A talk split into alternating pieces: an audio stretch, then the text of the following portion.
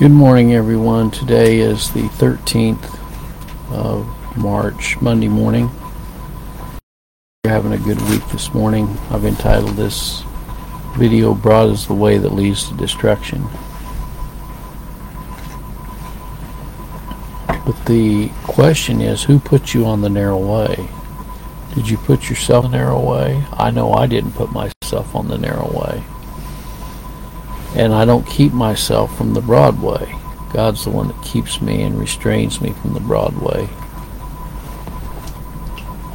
You know, we need to remind ourselves on a daily basis that the narrow way is the way that leads to life eternal, and God's the one that put us on it. Many people forget to proclaim the election of God. And they put it in the hands of man who's dead in his trespasses and sin. God is not a God that he would lie when he says he's chosen us in him from the foundation of the world to be conformed to the image of his Son.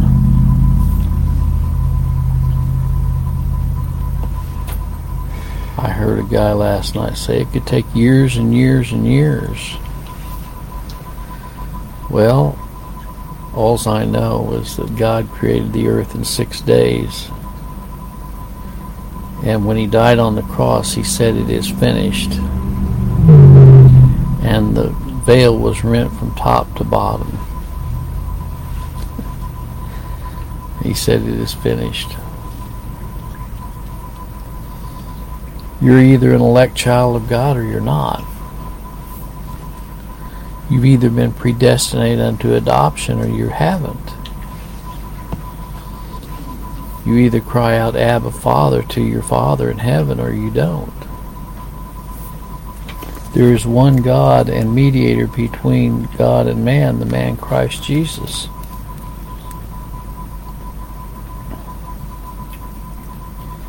For as much as the children are not partakers of flesh and blood, he also himself likewise took part of the same. We have an advocate with the Father, Jesus Christ the righteous.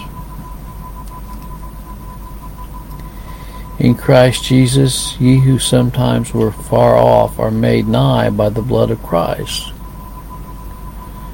For he is our peace. By his own blood he entered in once into the holy place, having obtained eternal redemption for us.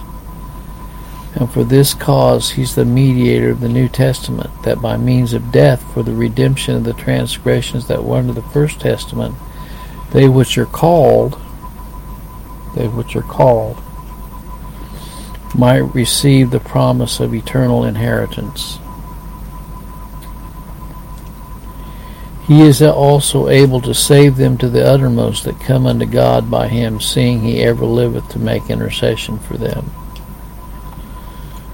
I just read from 1 Timothy 2.5, Hebrews 2.14, Isaiah 45.22, 1 Ephesians 2, Ephesians 2.13 and 14, Hebrews 9.12 and 15, and Hebrews 7.20, 25, excuse me.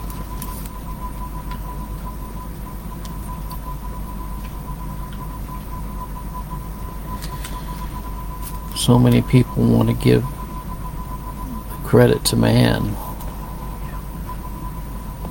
You know, I believe that we need to examine our walk and walk daily in the Spirit and continue in the Word of God. Like I said last night, I don't think we have to be Greek or Hebrew scholars.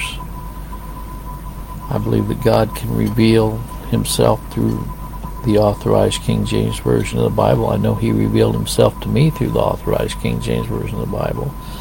He didn't reveal himself through me through, through Strong's Concordance, you know. He revealed himself to me through reading the Bible. And realizing that grace is unmerited favor of God.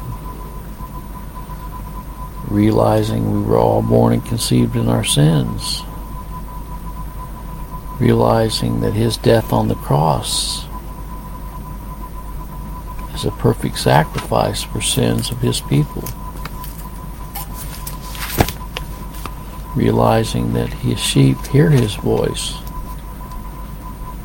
and they follow him. Realizing that all that the Father hath given him will come to him, and all that come to him he will in no wise cast out. Realizing that the only way we're going to come to him is if he draws us to himself. And that's the only way we're going to come to him is if he draws us to him. You know?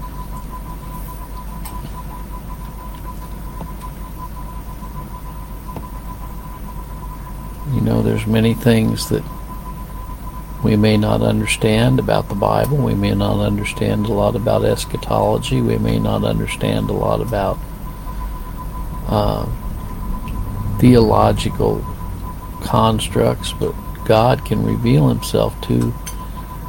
Uh, you know, what did they say about the disciples? They saw that they were poor. They were poor and ignorant men. okay, you don't have to be. You don't have to have a PhD or a doctor's of divinity degree or a uh, higher education to for God to save you. You know? And so I think we need to be cognizant of the fact that God is not limited by time or space or intellect or anything else. I remember one time this had a big impact on me. I was working with some